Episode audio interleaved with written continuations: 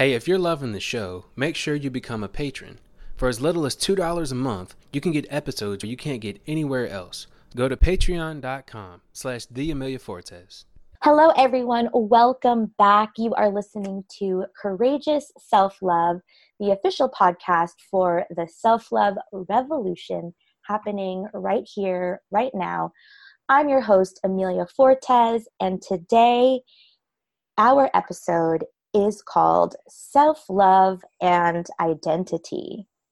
And it really is all about healing through defining your identity on your own terms.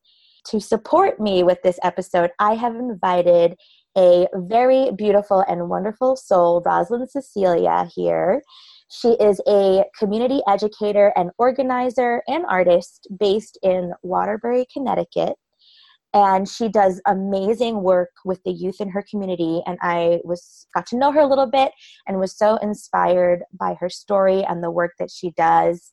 And I thought we could just have a little kiki and, and talk about all that. So, hey, Rosalind, thank you so much for being here today. Thank you. I'm excited. Me too. And I, um, I love it because we're both from the East Coast, and I am so excited to see where this is going to take us. I'm excited as well. Actually, you know, it's funny. I didn't ask your sign. Are you, or I'm an Aquarius. What are you? I'm a Cancer, Sun Cancer. Oh, okay. All right. So we, I think we come at things from a different approach, but I like it. We have a whole bunch of opinions to go through. Yeah, absolutely. And I, I think I, I love the diversity of our stories, and then also like with the work that you're doing and how this can really help the listener. So, for those of you listening, as you hear this conversation, really the idea that we want to bring home is how you can heal through telling your story and reclaiming your story and your identity or maybe even claiming it for the first time. And that's what we invite you to do as as you listen to us. And so Rosalind i i wanted to hear a little bit about what that has meant for you in terms of claiming your identity claiming your story. Like how has that supported you in your life You gonna start out with a big question like that? I mean, I mean, you know, we can we can like ease into it. You know, it's we can we can even spend the whole time answering that because I get it. It's Like, what is the meaning myself. of life? I'm here. I'm here with you. We're we're in the journey together. Okay.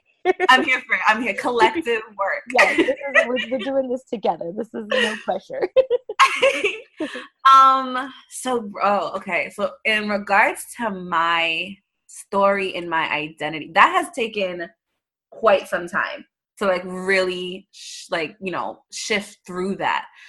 I think that for me, and I, I know we've talked about this previously, but like my like first identity, if you will, the first identity that I remember having and being very proud of, or having even any opinions on, was me being Puerto Rican. Like my Mhm. parents did a very not only did they do a good job, but they did an intentional job in regards to making sure that I knew like this is our history, this is our heritage, this is our culture, this is where we come from. This like I remember like my father like reading books to me and being like, you know, like this is what they did to us. you know what I mean? Like Mhm. so When you I say think they lot, did, do you mean like the colonizers? yes, the colonizers specifically around like the US, like US imperialism and Mhm. colonization and stuff. Like my dad didn't have as much to say about Spain just because he wasn't alive during that time, you know? So like right. the stories that he's passing on to me have to do with his reality as well. But my identity in that really was very much affirmed, but I think a lot of it was rooted in how do I say this? Like um a lot of anger, like very early, right? Where it's like I knew, if you will, too much about that history. So it kind of informed like why I was proud. Like I was proud because I was angry against this thing that told me not to be proud. Does that make sense? It does. It really, it really, really does. Yeah. So like that's where like my starting point was, and then you know as you get older and you realize like oh crap like I'm I'm a woman I'm a girl and then that apparently that comes with a whole reality of itself you know yeah. um and I realized right at like puberty, it was definitely starting when you know I'm young and you're growing into whatever your body is going to become, right? And the world is telling you that you're supposed to be growing up. Like that, my Puerto Ricanness and my womanness really started intersecting in a very real, tangible way. And so, like, my journey in regards to like my identity up until even now, I'm 28, has been really trying to, I would say, respectfully, but intentionally, like, unpack the ways in which racialized sexualization has really impacted how I show up in spaces, how I show up for mm. myself, how mm-hmm. I show mm-hmm. up in relationships, whether they be romantic, sexual, whether they be, you know, platonic or familial. Like, there's a real way in which Puerto Rican womanness was mm-hmm. told to me. Yeah. And I think a lot of ways I internalized, some good, some bad. Mm-hmm. And I've been spending like, you know, the majority of my life trying to figure out what the fuck that means. Just my existence in general, my self understanding, my understanding of other people. Um, I hear that. and you know, been a real thing. yeah, and you know, actually, this is that's a great, great point. There's so much in there to even just pull out, and I your intuition is absolutely right to take a couple of steps back but which is so funny. I didn't mean to ask like that big question as no, if like yeah girl go answer and in three minutes or less. But i think i mean that's the overarching question that is invited i'm inviting you and myself and all the listeners to an- answer is like what is your story? What is your identity? And so there's so much to kind of start to peel back there you shared a little bit about what you were taught about your Puerto Ricanness and about your roots, but even that had its own nuances. Like you said, the little bit of the anger and what was done to um, your people, your community, yeah. and then this whole other thing about womanness and sexuality. And there's a lot of different nuances there. So I don't want either of us or the listeners to kind of get lost in that. So let's like peel it apart piece sure. by piece. and I think, especially too, we can even use the context of the work that you do with the youth in your community. Mm. So you can even share some anecdotes and then I'll also share some of mine as well. So let's first start with what you've touched on in terms of like what you were taught about your identity regarding your culture, which I think is really really important and I invite all the listeners to ask answer that question because there's so much meat in there. And so for me, I was taught that I was Filipino, but growing up, like we spoke English at home, and I mean, there was exposure to my Filipino family, but not really so much teaching about Filipino history and yeah. Filipino culture. Like we ate Filipino food, but it wasn't like this is why we eat this food, this is how we cook it, this is why it's important to us. So I actually was not taught really anything specifically. It was more like I had to learn it from picking it up. And then, especially what I was taught from going into school, especially being majority Caucasian school, elementary school, I was taught that Filipino basically isn't a thing, not explicitly, but like a lot of the kids around are like, Are you Chinese? No. Are you Japanese? No. Are you Korean? No well then what are you? And you know with kids like the innocent question but like to me what i heard or saw them say was what are you? Like what the f? You know? And that's how i took it like in my child brain. And when i would say filipino they just have that look on their face of like what's that? And yeah for like a five year old that's not very empowering. At all, and, at all. and I, I didn't know any like i didn't know to question that. I didn't you know i but uh, so i internalized a lot of that. And i know a lot of my asian american friends probably have similar experiences. And so i wanted to be anything but filipino. I wanted to be like normal with like the white people lunches and the white people clothes and I hated when my mom would like want me to bring leftovers. I guess one of the biggest pop culture references, because when I tell this story sometimes, is my big fat Greek wedding. And there's that scene where she brings the moussaka, or, you know, and then the kids are like, What's moussaka?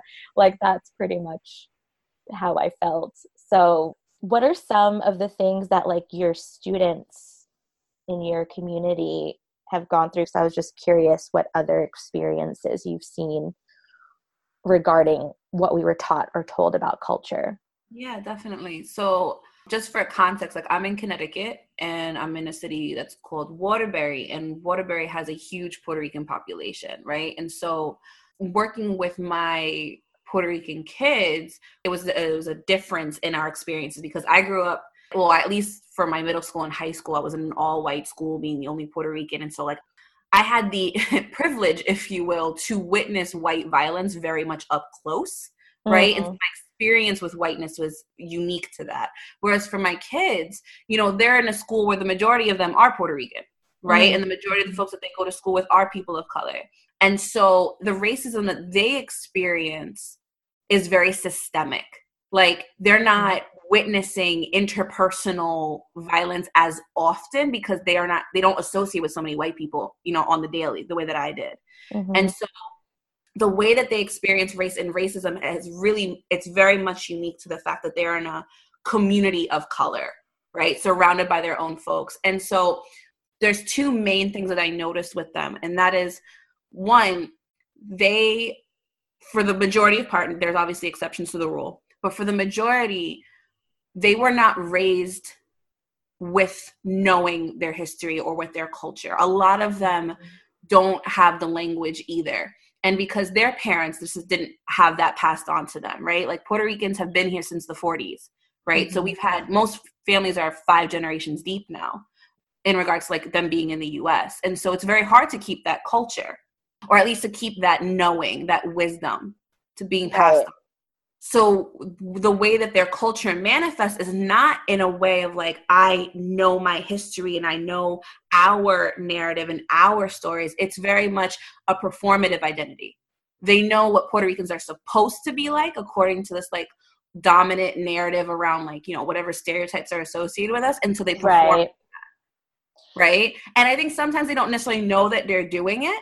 And some of them are like, you know, they really are those things. Like, there's nothing wrong with fulfilling a stereotype. We had no input in creating those stereotypes. It's not our job to dismantle them, right? right Like, I'm loud and I'm obnoxious. That's something that's associated with being Puerto Ricans, and I'm not going to change it because it's a stereotype. like, right it's like You know what I mean? Like, I'm loud, you're quiet, and what? yeah but for you know a lot of them they really are performing this identity based off of what has been told to them by not their own people right? Yeah. and perpetrating like this story this narrative that is not organic that's not authentic to them. Right. So they have to you know really engaging them in these conversations and you know workshops and having them you know meet new uh, you know new people who are puerto rican and you know are across the spectrum of what it means to be puerto rican. Really having them unpack that was very important to me because it is it's very emotional for me to see to talk to to talk with Puerto Rican kids who do not know who they are and who do not have their own voice. They speak, right? right they're speaking, you know, and they do believe that they're speaking on their own behalf and they're speaking for themselves, but so much of their language, so much of their mentality it's is not from them. Yeah. Right? It's been instilled it's been programmed in and they, they need the opportunities to be able to distinguish that. Even, Right. even if you know even if i had a puerto rican student who was like no i just think that that makes sense. I'm unpacking it with you. I get it. And i still agree with that. I'd be okay with that so as long as they understand you yeah know what i it's mean? not like a it's not like a by default. And i think right.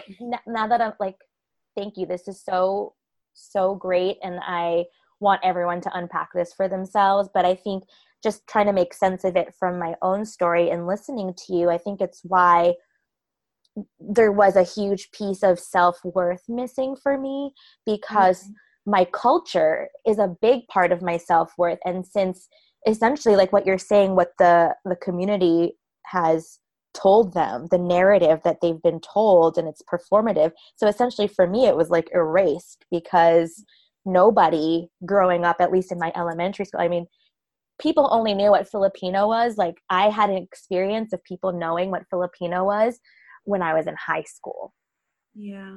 And so for me, just my own personal experience of like when I would tell people I'm Filipino, the first time people were like, oh, okay, cool.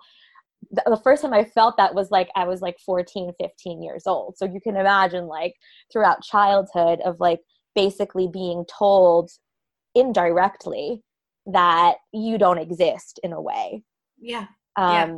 And so I know that there's a million things you can do because this is what you do in your work, but what are like one or two main, I guess, questions or exercises that someone can do to just start to unpack what their culture or, or identity means to them? As far as exercises, I think the first thing you need to do is talk to as many people of your culture as possible, specifically within your Mm. family. Like Yes. talk to your parents, talk to your, your your siblings, talk to your grandparents and see if there's any commonalities. See what are the differences. Why are there differences? Why are there similarities? Can you relate to any of those things? Right? Like start trying to piece other people's stories together so that you can put yours in context.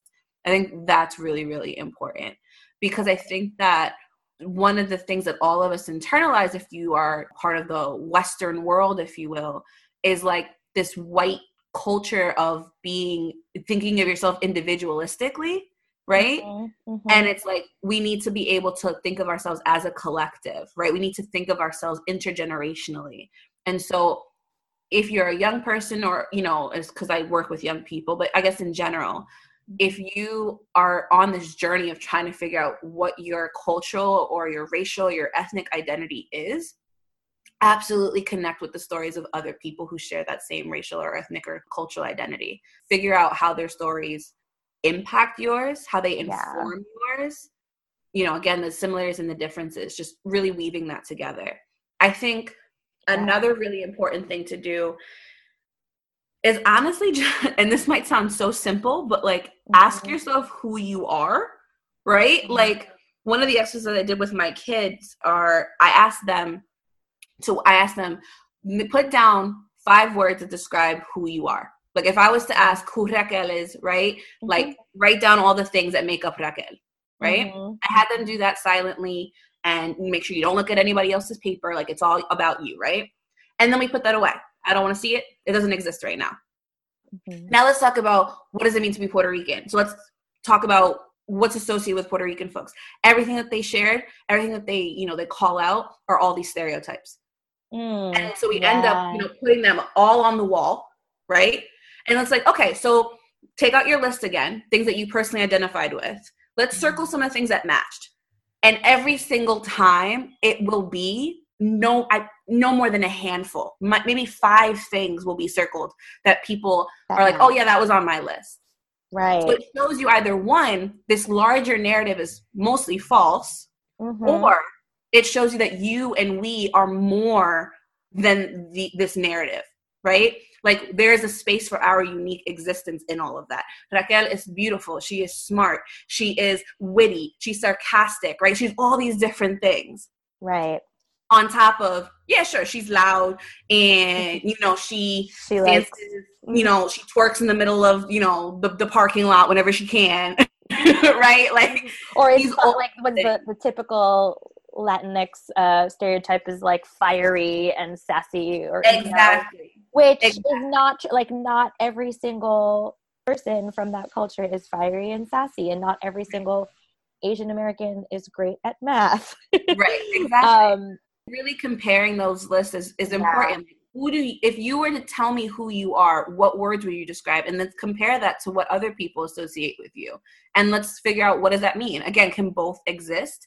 Do or is one more important than the other? Like we don't know. That could mean different things for different people. But I think yeah those are the next steps though to like start to unpack but and i think that just speaks to the first step really in anything that you're diving deeper is always awareness and so these exercises like talking to as many people of your culture and comparing and contrasting the stories but then also this these two lists to compare and contrast th- those are great first steps in awareness and something came up too was like in addition to talking to as many people that are here now, it's like learning the history.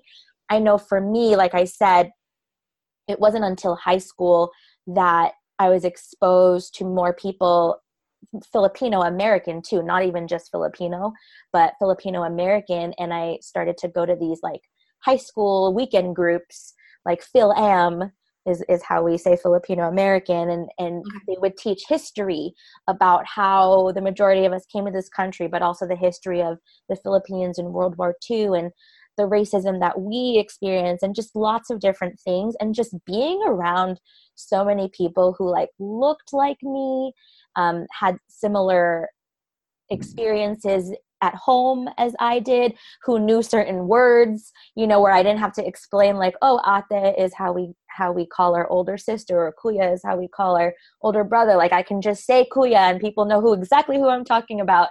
And it's just such a healing experience to to do that. So I think just the exercises in itself are healing, but then the next step is like taking a step back and looking at all those things and starting to unpack that.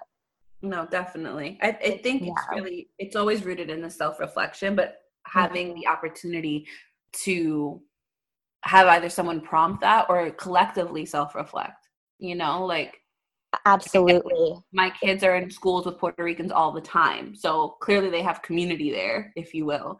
But yeah. now often are they given the opportunity to be like, hey, let's kind of reflect on the fact that like, why are all the Puerto Ricans congregated in this one area? and how do you guys relate to one another? How do you not? Right? Like yeah. I think yeah, absolutely. And I love that you're pulling out and pointing out it's there's a self-reflection piece but also the collective slash community piece which both are important and i don't think like one is more important than the other but they both go hand in hand Yeah. and, And I work out really that- well Mhm. I think also something that really not so not only was this like you know let's challenge this dominant narrative or if anything let's identify that there's a dominant narrative in the first place right but Mhm. once we start unpacking that i think the other thing to have young folks specifically again with the work that i do that next step is like okay so now we understand a larger context of puerto ricanness of dominant culture whoopty whoopty woo all these fancy words right Mhm.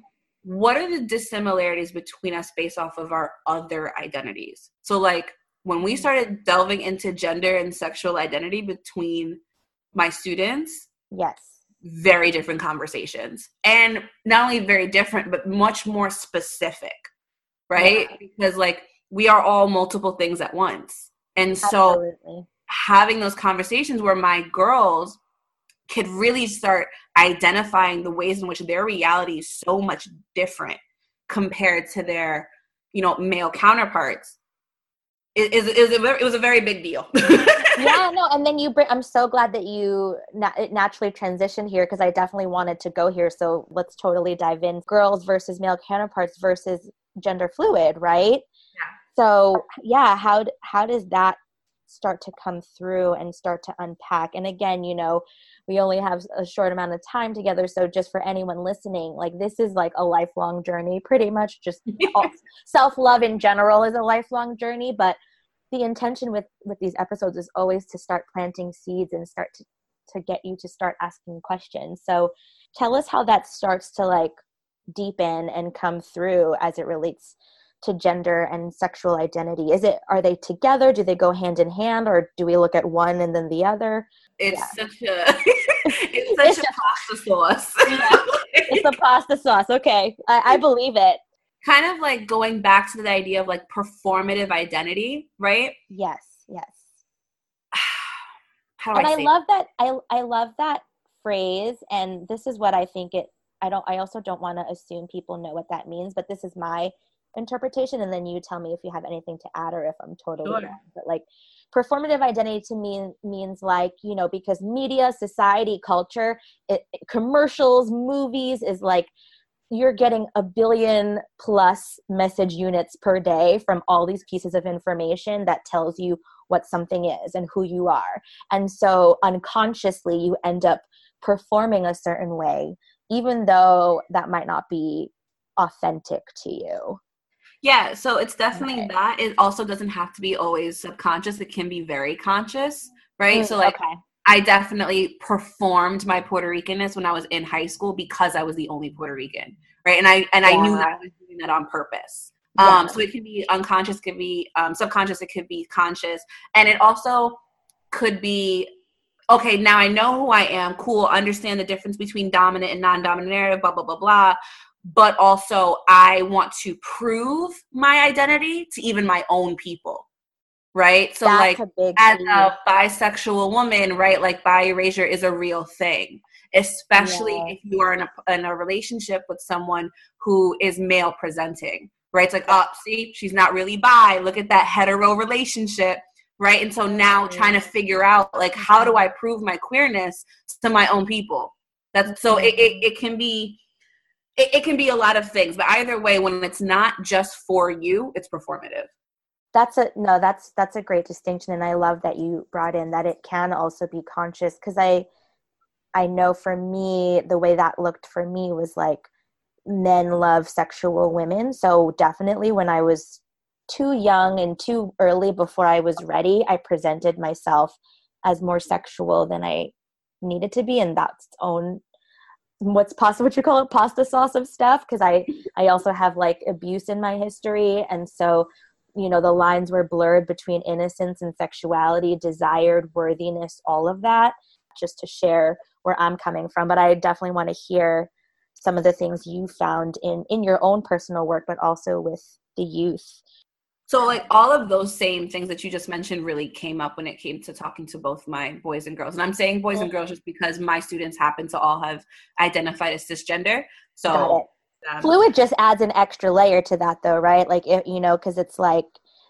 the the performative identity or yeah the performative identity there could be like well you got to pick a side so no, that's a thing. And I think, Yeah. I mean, that's the reason why, well, not the reason, but m- one of the many reasons as to why people are so afraid of queering conversations because the minute that, that there's more choices than the binary, Mhm. all of a sudden they're like, well, now I don't understand my life. So wait, is this something that affects everyone? Is this something that just affects women? What about femininity? Like it's just it makes the conversation more layered and complex, and so people kind of lose themselves in the conversation and not knowing not knowing necessarily how to navigate it. yeah Um, so it, you know, it can become a thing. But at least for my particular youth that at least my Puerto, Rican youth that I was working with, they all again identified as cisgender, and so a lot of their mm, a lot of their performative identity was absolutely rooted in both their like racial understanding, their ethnic understanding, or lack of understanding, Mhm, um, mhm, mhm, and their gender, um, their gender identity. Like mhm. It was automatic that my girls knew that it was their responsibility to take care of their siblings regardless of what age they were right? You're Mhm. 12 years old your brother is 18 and you're the one who's making sure that when you get home you start cooking for the family right? Right. You're the girl. Right.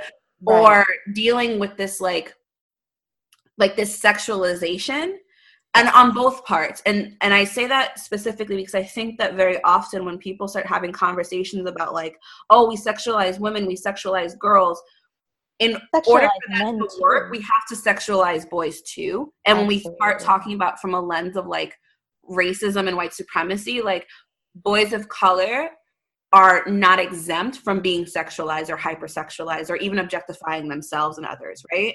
And so, like, my girls were really, they were already navigating this idea of like being a fetish or fe- like fetishization in general, right? Mhm. Where your body is something to both to be both adored because there's like this privileged area of being Latina if you're not black, right? Compared to the black girls that are in your school. Mhm. But Mhm. then there's also your body's there to be objectified at the same time, right? Where it's like the reason why you are able to be put above your black female counterparts is because Mhm. you are just this light skinned alternative, right? This exotic alternative and they're already navigating that by identifying themselves as sassy, as freaky, as you Mhm, know this mhm. that. down for whatever Mhm. maintain- It's like while also having to maintain, you know, this good girl, making sure you act like a lady. For your family and all of Right. that. hmm and not even in just in front of the family, but even in front of the boys, right? So it's like they had to have this public private persona where like in public, I'm not a hoe, right? I'm not in the streets, freak, freaking the sheets. exactly. But you know, I have to perform this type of sexual availability or eagerness Yes. when I'm with a male partner, right? And that may or may not be true or authentic. Exactly. And just to pause a little bit, because this is so, so good. And I, I love it. Thank you. You're amazing. I love you. Um, but just to pause so that like on some things, because you know, you and I have talk about this stuff all day long, so we're pretty well versed. But some of this for some of the listeners might be like, whoa. So first, cisgender just means you you identify with the gender that you were assigned at birth. So, you know, they put an M if you had a penis, an F if you had a vagina, and you identify with the norms that come with that. And you're like, yes, I am a girl. Yes, I am a boy. So that's what that means because there are people who don't identify with that. And you can look it up for more information there. But then the fetishizing and the objectifying. I mean, you and I are very well versed with that in our own life and also from like doing the work that we do. But I feel like a lot of people, it's like it takes a while to like really recognize because number one, it's painful when you first realize it, right? Yeah. And number two, it's like it's so normalized in our mm-hmm. culture that it's like we don't even realize it. So you said a few examples like with the Puerto Rican girls around being like down and like this sexual thing, but then needing to be this angel. For Filipinos, especially, oh my gosh, if I hear like people be like, "Oh yeah, Filipinos," you know, they're like they're like Asian faces with Spanish girl bodies, you know, and and like um, I remember too growing up, like guys would love like light light eyes, you know, the Eurocentric features like light eyes, light skin, you know, the, these certain things that people say are the desired trait, but it's not actually seeing you as a true like human being as like a At full person. It's like you're just like tits and ass basically. And this is a hard one. I really wanted to slow down here because this is one a big one to unpack because i definitely through my early 20s and even mid 20s and i think only recently the last couple of years i finally let it go i would objectify myself. Absolutely. like yeah i'm filipina you know that like the asian face with the spanish girl body. But like when you really look at it like what the fuck? Like Absolutely. like what the hell? Like i'm so much more than an asian face with a spanish girl body. And also ps what the fuck does that mean? You know because look at puerto ricans themselves or even filipinos themselves put every single person in a room. Like you'll see all shades all Right. shapes. All you'll see curvy you'll see lanky you'll see slim you'll see thick you'll see. And so this is also tagging back to what we were talking about around the performative identity as well as the dominant narrative and it's like just to fit in just to survive we objectified ourselves That's a real thing. And I think also like speaking both from like my personal story and journey as well as like what I see, you know, with my kids or whatever, is that I think people underestimate the the role that self-esteem or the lack of self-esteem has in regards to self-objectification right? Mm-hmm. Or like fetishizing your own self or at least agreeing with a fetish being fetishized. Like i absolutely when i was in my teenage years completely enabled fetishization like i was here oh for absolutely like oh my gosh like you think i'm better than who and i'm a light skin alternative to what like i was i was here for it Mhm. I was here for it. And when I say here for it, I knew even like consciously, like that doesn't make any sense. Like that literally, doesn't make especially as somebody who, like I said, I know my history, right? So like Mhm. Puerto Rican women are constantly being pitted against Black women automatically. Like that's just this rivalry that people think needs to exist, right? Mhm. And as someone who was raised with my history, I knew for a fact that like I'm clear, I'm literally not possible. Like my actual existence is not possible without Black womanhood. My culture Mm. is not possible without Black womanhood. Like quite literally, right? Mhm. And so even though I knew that logically, consciously, I had zero self esteem. I thought I was ugly. I thought that I was fat. I'm in this white school and like everybody's supposed to, you know, wear their little hip huggers. with And no up.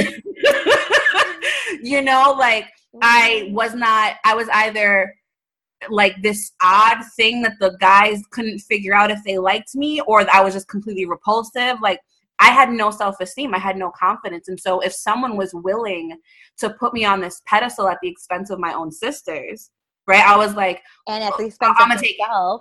right, I- I'm gonna take it because I, I need to feel some sort of um, you know value and if it comes from the boys oh even better right because that's the only validation that matters that right Yep. And that's what we're taught. And that's reminding me too. I, I wrote this down because like I was a tween slash teen in the 90s. And so when it's freaking 90s shows and movies are horrible, especially with our current consciousness around what's so socially acceptable and okay. And so for me, like realizing that all the bodies that were glorified in movies, women being objectified still, even white women, but like it was like huge boobs, really skinny waist, and like virtually no hips and like no like butt wasn't a thing in the 90s. That was like after. Right. Um Right.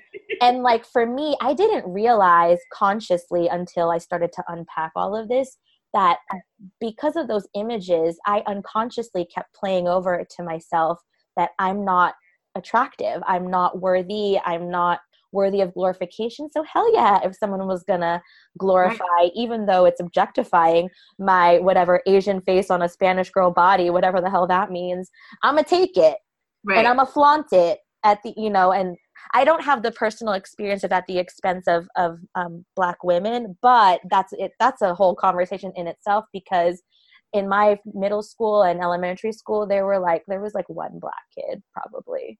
Mhm. So that's my own, you know, that's a whole thing in itself, which we won't go there today. no but it, it is a Yeah. real thing because like that's a lot to ask of someone to perform that many things like i'm already performing my puerto ricanness right Mhm, i'm mhm. trying to establish that i am not you and you are not me we can't you can't be in my club right i know what Right. you did right right Mhm. I'm trying to perform this like gender sexual role, right? For again, not myself, for other people.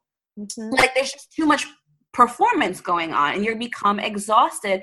And not only do you become exhausted, but you become so used to it that you realize you think that it's yourself, right? And I know even for my again, my own personal story, like I only recently came out as bisexual and that just took that that A took a new- long time. I'm 28, you know, so I didn't come out till I was 27. And I always knew, I always knew Mhm. I liked women. I always knew that. But Right. it's only been recently that I've been able to unpack the fact that like being so hypersexualized, being so fetishized, being such a object of like sexual fucking I don't know, whatever these words are. Right. Right. you know like that being my my role to play i was literally i don't know if this is the right word but i'll use it for now until i think of a different one but i was like literally afraid to Mhm. say or add to my plate that i'm bi because what does that mean oh she's puerto rican she's curvy and she likes women she's into women you know what i mean like it's like thing yeah, is i'm not gonna add system overload. third overly sexualized identity to my plate Yeah. you know, you're already hypersexualized when you're a woman. You're already hypersexualized when you're Puerto Rican, and then I'm gonna add bi. yeah. Like, yeah, that's very. They're definitely hypersexualized. right? Like, I remember having conversations with like either just men in general or like previous boyfriends, and them saying like, you know, you like women, right? And I literally vehemently denying it because every time they would say it, they were excited about it. Like they made it about themselves. and it that, that doesn't make it a safe. Exactly, it doesn't cultivate a safe space for you to identify who you are. Which I, with this episode, really, I think what we really want people to start creating for themselves, but then also within their communities or people they feel safe with, is this sacred, safe space to truly explore who you are. Because essentially, what we've been saying this whole time is there's like a shitload of stuff telling us who we are and who to be. And not only that, on top of it, it's objectified. So it's not even like honored as a full complete human being with an identity with feelings with all of this and, and like how the hell do we unpack all of that Right, right. And I think the only way to unpack that, I think the only way to push through it and to reclaim our own stories is having those intercommunity conversations, right? Yeah. Like, talking to other folks of whatever you consider your community, right? Like I have several. Do I want them all mixed together? Do I want them separately? Like, you know, that can depend on the individual. yeah you But, can like- build that on your own Mhm. Right. But being able to like just have an honest, safe, and also brave space where it's okay to be vulnerable. It's okay to kind of like ask these questions. Like, did you go through this too? Am I not thinking, am I do I have a blind side? Am I not Yeah. thinking about something? And I know we, we talked about this previously, but Mhm. I'm not going to I'm not going to get the things that I need if I'm constantly talking about if I'm if I'm not if I'm talking to people outside my community and having to argue and you know like yeah having to teach on top of it like I'm I'm not going to find any healing yes or I'm not going to find my own self definition talking to men. I'm not going to find that talking to white people. I'm not going to find that talking to straight people. Like it's just not going to happen i right? agree So we have to be able to have spaces for each other and process things together. I think that's so great. And and just to kind of give another example, like a specific one that I've found has been so healing for me and then also for my girlfriends when it does come up. It, and it's been a pleasant surprise. So, like in terms of an intra community, the community I'm speaking of is women, sexual women, and we talk about self pleasure and masturbation and like how we started to discover our own bodies and our own pleasure even from a very young age and it's always such a lovely surprise because it's like we'll share things and it's like oh my gosh you did that too or i did that too. Ah like i can't believe and it's just so healing but the thing is there isn't safe like we definitely didn't have a safe space in school to talk about how when we were five we started like humping all our pillows you know you know like and oh it's my so- god, that's so true. it's so, but you know, or like it, it it's just so funny because um one of one of the times that this happened, kind of like by accident, but to me and my friend's delight, she like tweeted something, but I think like ironically or just being sarca- like a sarcastic joke about. I don't remember exactly the words, but something about her preference of like firmness of pillow because when she fucks them, something like you know it feels better and so i think it was like preferring softer pillows or something. And so i i, I like dm'd her and i was like i actually prefer firmer because you know it gets it gets that pressure that i like. And i was totally honest and vulnerable and she just was like wait are you making fun of me or are you being serious? And i'm like no girl i'm being serious. And we literally got into this like hour long DM conversation about the pillows and the doorknobs we used to hump and like have like you know how we discovered that this felt good. And it's like yeah I did a number on that armchair when like I was 5 you know and and like oh I did a number on the laundry stool that was in my basement you know what I mean? And um it's just so it- right but like is it it's so healing. It's so like it makes us laugh in the best way possible and um, she said you know this was the conversation in 2019 that i didn't know i needed. And it's interesting because i look at that friend and i see her as a totally unapologetically sexual being unafraid to express her sexuality. So it was a it was a lovely humbling experience to see that because our society is so is starving for these intra-community conversations about real shit Hmm. that even though I saw her as that, there was still such tender spots around her sexuality and that are so normal. And that's one specific example, but I know anytime I bring like self pleasure from like age four and up to anyone, they're always like my girlfriends are always delighted to talk about it. And it just shows how parched we are for that kind of conversation. And that's about women and, and self pleasure and sexuality, but take any of your identities queerness sexuality gender culture anything and just how healing those intra community dialogues really can be Yeah. And I think they're healing too because very rarely do you have to yell you know, or Right. do you have to look for validation or do you have to prove yourself or your human you know what i mean like Or teach. it's just it's kind of like Mhm. when you just go into somebody's house that's the same culture like y'all know the same type of humor right like you you have that those um what is it called like the idiosyncrasies of how to act in that space right like yes. it's the exact same thing like It's like a fish in water. exactly the majority of us are usually in spaces where we don't have that right where you have to prove yourself you have to fight for validation Or code switch. Exactly. And Mhm. it's like that's exhausting. I don't want to I don't want to keep yelling at people. you know what Yeah, I mean? like, you know because even if they have even if those other people have the best intentions sometimes their reactions that are innocent can be really harmful because of this systemic racism that we all grow up in yeah. and it's like like like for me an innocent kid asking me what's filipino isn't i don't think like at the core of trying to be like what the fuck is that but like that's how i'm receiving it because that kid was like literally never exposed to anything other than Right. caucasian and korean so we talked a lot about things that you can do to unpack your culture identity but what especially with your own journey and then with your students what are some of the ways that some exercises some questions they can ask themselves in order to start to really unpack organically the authentic truth about their gender or their sexuality etc Yeah. Um I'm never going to say for example for culture or race, right? Like I'm never going to suggest like at any point let's go talk to white people. Like it's just not going to be oh thing. yeah That's like the way that I approach race work or like anti-racism like I just that's not it. However, when it comes to gender, I will absolutely suggest mixed groups, not all the time. As we just said, like intra-community work is important.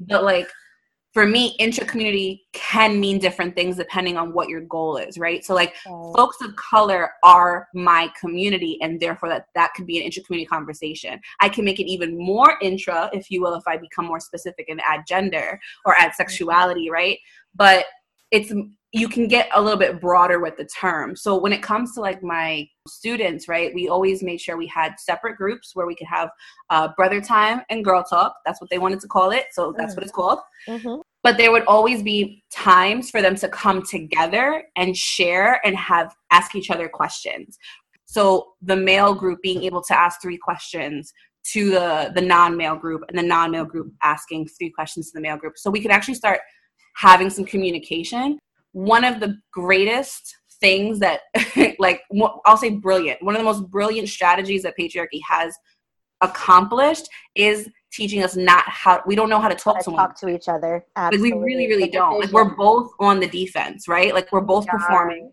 yeah. right? We don't know how to talk to one another. And so we're not going to be able to be in relationship with each other. And i don't mean that just sexually or romantically. I mean like in general we're not going to be able to exist in the same space being able to ask questions rather than lecturing rather than even sharing your own story. Just ask questions. I want to learn about you from your perspective and having people practice telling their own stories or even answering questions that they may not even have thought to ask themselves.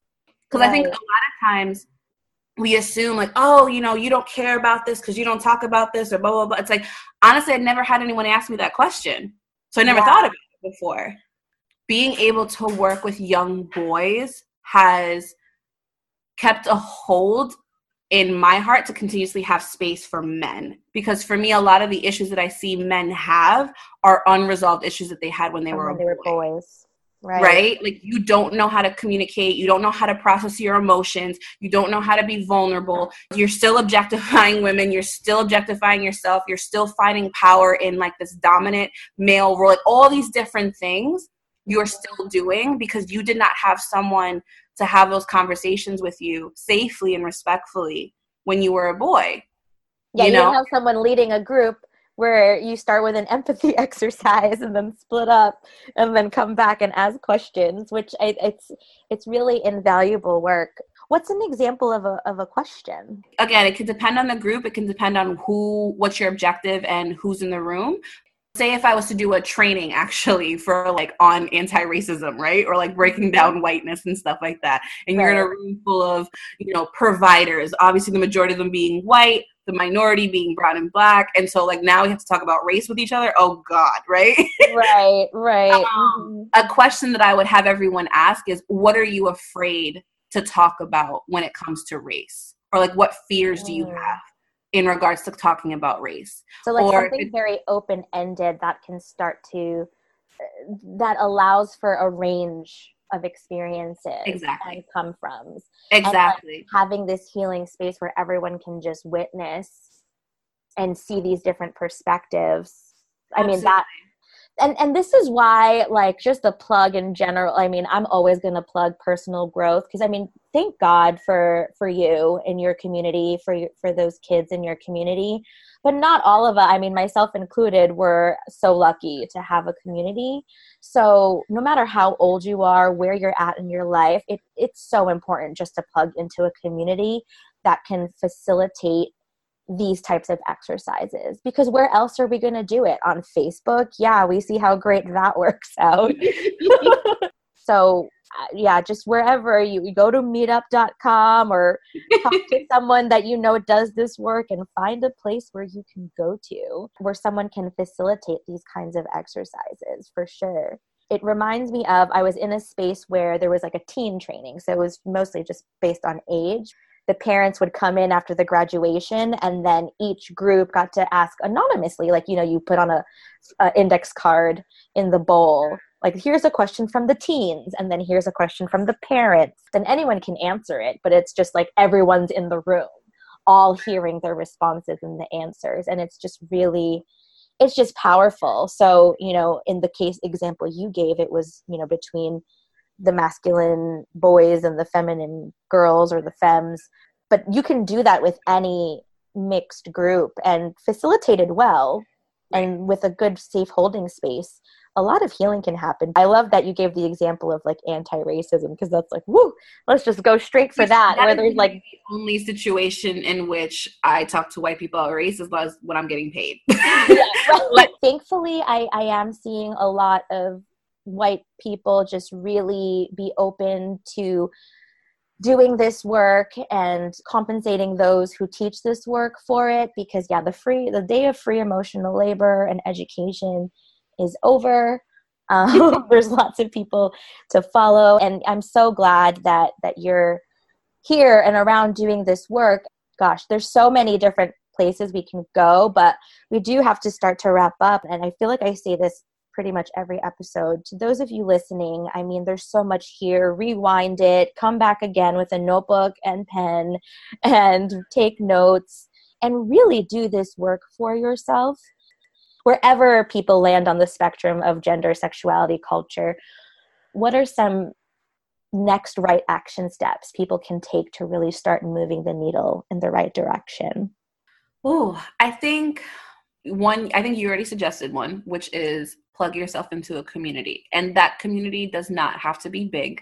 If your community is two people, that's a community and that's yours Mhm. and that's fine. Invest in having these conversations. And even if your community is virtual, like I know we were saying that Facebook and Twitter can be a little bit problematic depending on how you use it and whoopie Yeah. whoopie woo. But like Mhm. I would be disingenuous if I did not give credit to the online community that I have.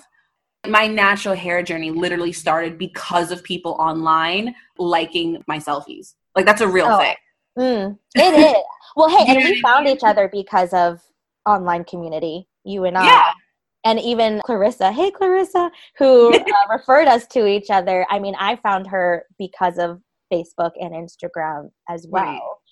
Online spaces can be really great ways to start your community and to like figure out who's talking about these things already, slide into their DMs and ask them questions and share a story or something like that. You know, if your community in person is only two people, that is a legitimate community. Have those Mhm. conversations. I would say really start asking yourself some questions. If you journal, journal and Mhm. like start kind of breaking down where gender, where race, where sexuality shows up in your life, like even in that day. Like when did Mhm. your when did your gender matter that day? Right? When did your Mhm. sexuality matter that day? When did it come up? Did you bring it up? Did someone else bring it up? How did they? How did you? And if you don't journal, you don't like writing, record yourself talking. Whatever medium works for Type you. out, write it out, talk it out. self conversation is just as important as community conversation. I will say we can't do this alone. So, especially if your tendency is to isolate, Yeah. um, the self journey takes you so far. But I, I know for just just in talking about masturbation, even just with one other person, it's very Right. If you find yourself in conversations where you are yelling a lot or Mhm. arguing or debating for the majority of the time, I would say you're in the wrong spaces. Um, yeah, not that those don't have a place.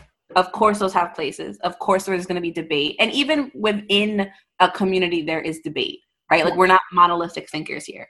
Yes, i think that like if you are a woman or a queer person and you are constantly finding yourselves in debate or arguments with men or straight people or cis people Mhm. like you are not investing in your healing. You are absolutely investing in your own resentment. And Ooh. that is not going to serve you in the long run. Anger is important. Anger is valid. Anger is justified. Anger Yes. Prolonged is just not going to give you the results that you might want right? I and agree. and maybe it does because that's me assuming people's objectives. So really just your strategies need to match your objectives. So maybe identifying your objective would be a great way to start. Like what do you want to do with these conversations? What do you want to do with these self talks right? Like that's Right. important.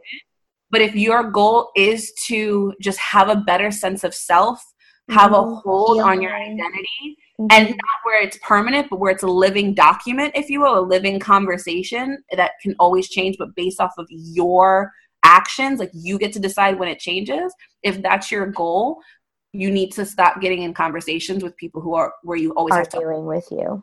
That Yeah. said, I do think that it is important to always recognize that not everyone does have the privilege to get out of those arguing or de- you know debating spaces. Like that's a real thing. I oh, am someone who does have the privilege of being paid to work with my own community. You know, I have my own thoughts on that, like how anti-racist can anti-racist work be if you're getting paid by a racist system, right? Like that's a real thing. Yeah, the, the, yeah. I mean, I hear That's a real I- thing. I That's a separate conversation. think no, I, I think about all that too, and I, I think though with that alone, because there's so much I want to just point out. You said so. I mean, you took us to church, so honey. So we're, woo, I have been delivered, and I think the thing with that is it's such a big thing that we we can't figure it out alone, and Yeah. so there's a lot to there's always a lot to unpack. Whatever it means to you, have at least one like kind of safe space where you can relax Right. a little. Be gentle with yourself through all of this. Don't try to be perfect. Be willing to mess up. And the other piece I wanted to underscore that you said earlier was like the anger is important and sometimes sometimes the anger is all you have and for your own sake and for your own safety and your own growth, I invite you to do whatever you can to use that anger towards your healing and let go little by little of the fight because you're worthy, you're here, you matter. Your life doesn't have to always be a fight, and um, find find those spaces where you can relax and and just be right. Yeah, that's a real thing. Yeah. Thank you so much. This was like so good as I knew it was going to be, and I love talking to you. You're just absolutely wonderful and amazing, and so full of just compassion and knowledge, like the way that you share things. Thank you for being who you are and doing the work you do. And can we just multiply you across everywhere and just have you everywhere? um, I love it.